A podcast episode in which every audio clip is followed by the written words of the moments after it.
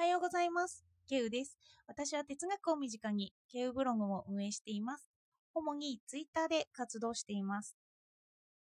今日は感覚について話したいと思います。どうかお付き合いください。ショーペンハワーの感情の項目を見ると、知ではないものは感情だって言うんですよね。そしてそれは幅広くって、実は区分けた方の値が20分の1の対象だったりすると。これはドストエフスキの書説でなんか書いてあったんですけど、私たちは意識すると知の方が少ないんですよね。それで哲学はその感情の項目をなんとか知の方へ移す試みをしているんじゃないかなって私は思うんですよ。宇宙のことは5%しか分かっていないけど、まあ3%がもっと少ないかもしれないんですけど、それでも科学者が頑張ってパーセント増やしていくように、哲学も失敗をしつつ、これじゃなかったというのを増やしていってパーセントを上げているのかなって思いました。で、こう考えてしまうと、歴史は進歩だっていう話になっちゃう、ある一定の見方になってしまうんですけど、なのでこれは全体には当てはめなくて、個人になら当てはめてもいいのかなって、私に当てはめてもいいのかなって思ってます。私は全体の中の0.00コマっていうような、そんなところで解明させて自分の中でちょっと進んでいったらいいなっていう自己満足がありますね。それで今日は感情の中の感覚について見ていきたいと思います。感覚はよく五感だと言いますよね。視覚、聴覚、味覚、触覚、嗅覚と。それでこれだけだと私たちはある区分けが難しくなっていくんですよね。それは寝ているか寝ていないかの区分けです。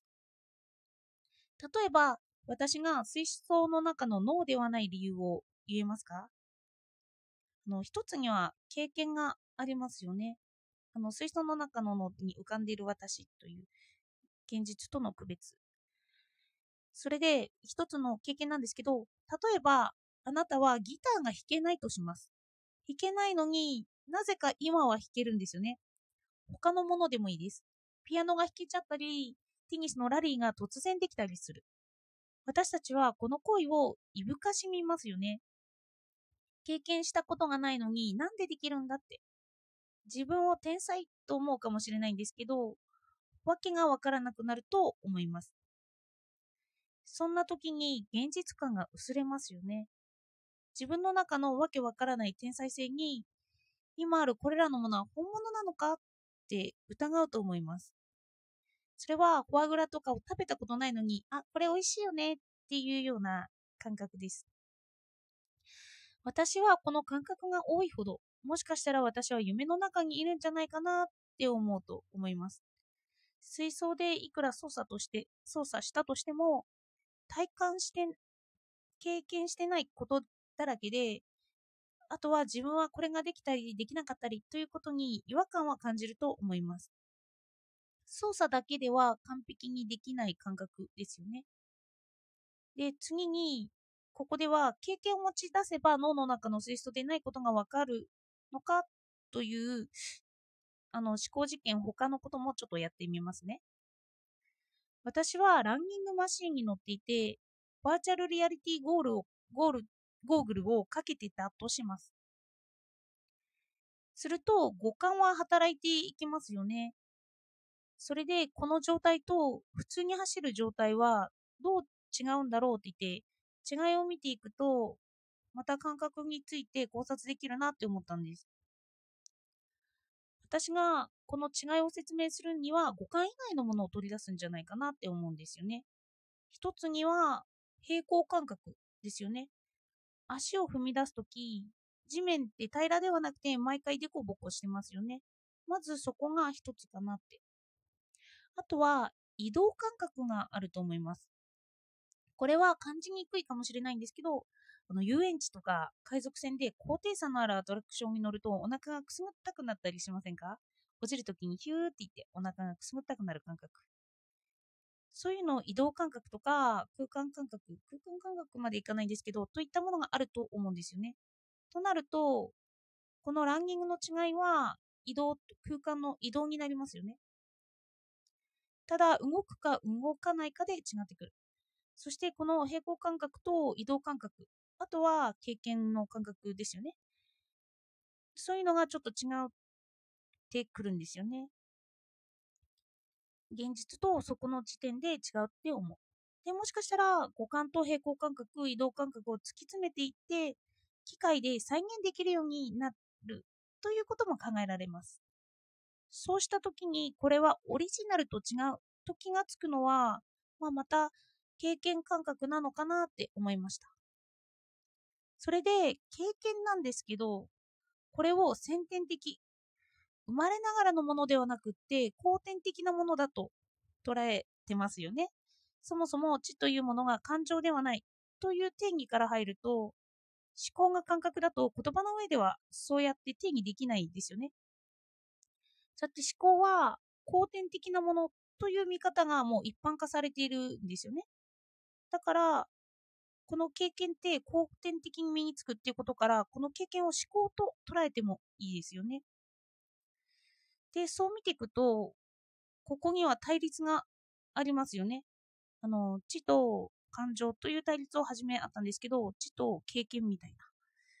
それで、対立で考えるとしたら、どんなものにも脱構築って考えられると思うんですね。いいが悪いになって悪いがいいになるように。それでこの考え方からすれば思考感覚として考えてもおかしくないんですよね。思考感覚はマルクス・ガブリエルさんが考えようとしている概念だって言ってました。それでデリダの考え方である脱構築を応用するならば思考感覚はおかしなものではなくなるんですよね。我思うゆえに我ありが感覚だったって考えるんですよ。それで私は、私は脳ではないという場合に、そういうことを思考する場合にこういうのは役立ってくると思うんですよ。私は思考感覚を考えたいなって思っていて、で、これは一つの二項対立の考え方になって、脱構築できるかもしれないと私は思っています。そしてそう考えると、その元もたどらなくてはいけないかもですよね。人間の後天的なものと先天的なものの区別です。脱構築を考えるには、まずはそのものを区分けしているものを詳しく見ていくことが必要になってきます。後天的と先天的の区別は今は遺伝学では結構解明されていますよね。人の特性とか何が得意とか親を見ていくとある程度傾向が似てくるとも言います。そして先天的なものは絶対ではないというのが一つにはありますよね。先天的なものって自分で何とかできないのであまり受け入れられないことがあるんですけどでもそれもその価値観を私たちが構築した価値観で決めてしまっているからだとは思うんですよ。例えばお金が稼げる能力がある人はあるんですけどこの能力を絶対視してしまうような感覚あの価値観を自分たちでつけてしまう感覚ですよね。あの、わかりやすい例で言えば、あの、速く走れる人と走れない人の遺伝を私たちは受け入れてますよね。これは分かりやすさからなんですけど、これも遺伝が作用している。で、この分かりにくさ、あの、どんな能力がいいとか、そういう価値観を私たちは勝手にいろいろつけているから、こう、遺伝に対していい悪いというのが出てくるんじゃないかなって思っています。大抵足が速いことにはいい価値をつけますけど、お金稼ぎっていうのに関しては賛否両論とか出てきますよね。時代によってとか。えっと、ということで、今日は感覚について話してみました。哲学は元をたどっていって、そこを疑うことが何度でもできるんですよね。再構築ができる。それも間違いを重ねていけば、ほんの0.00って、あの、そのくらいですけど、進んでいくんじゃないかって個人的には思いました。では、今日もお聴きいただいてありがとうございました。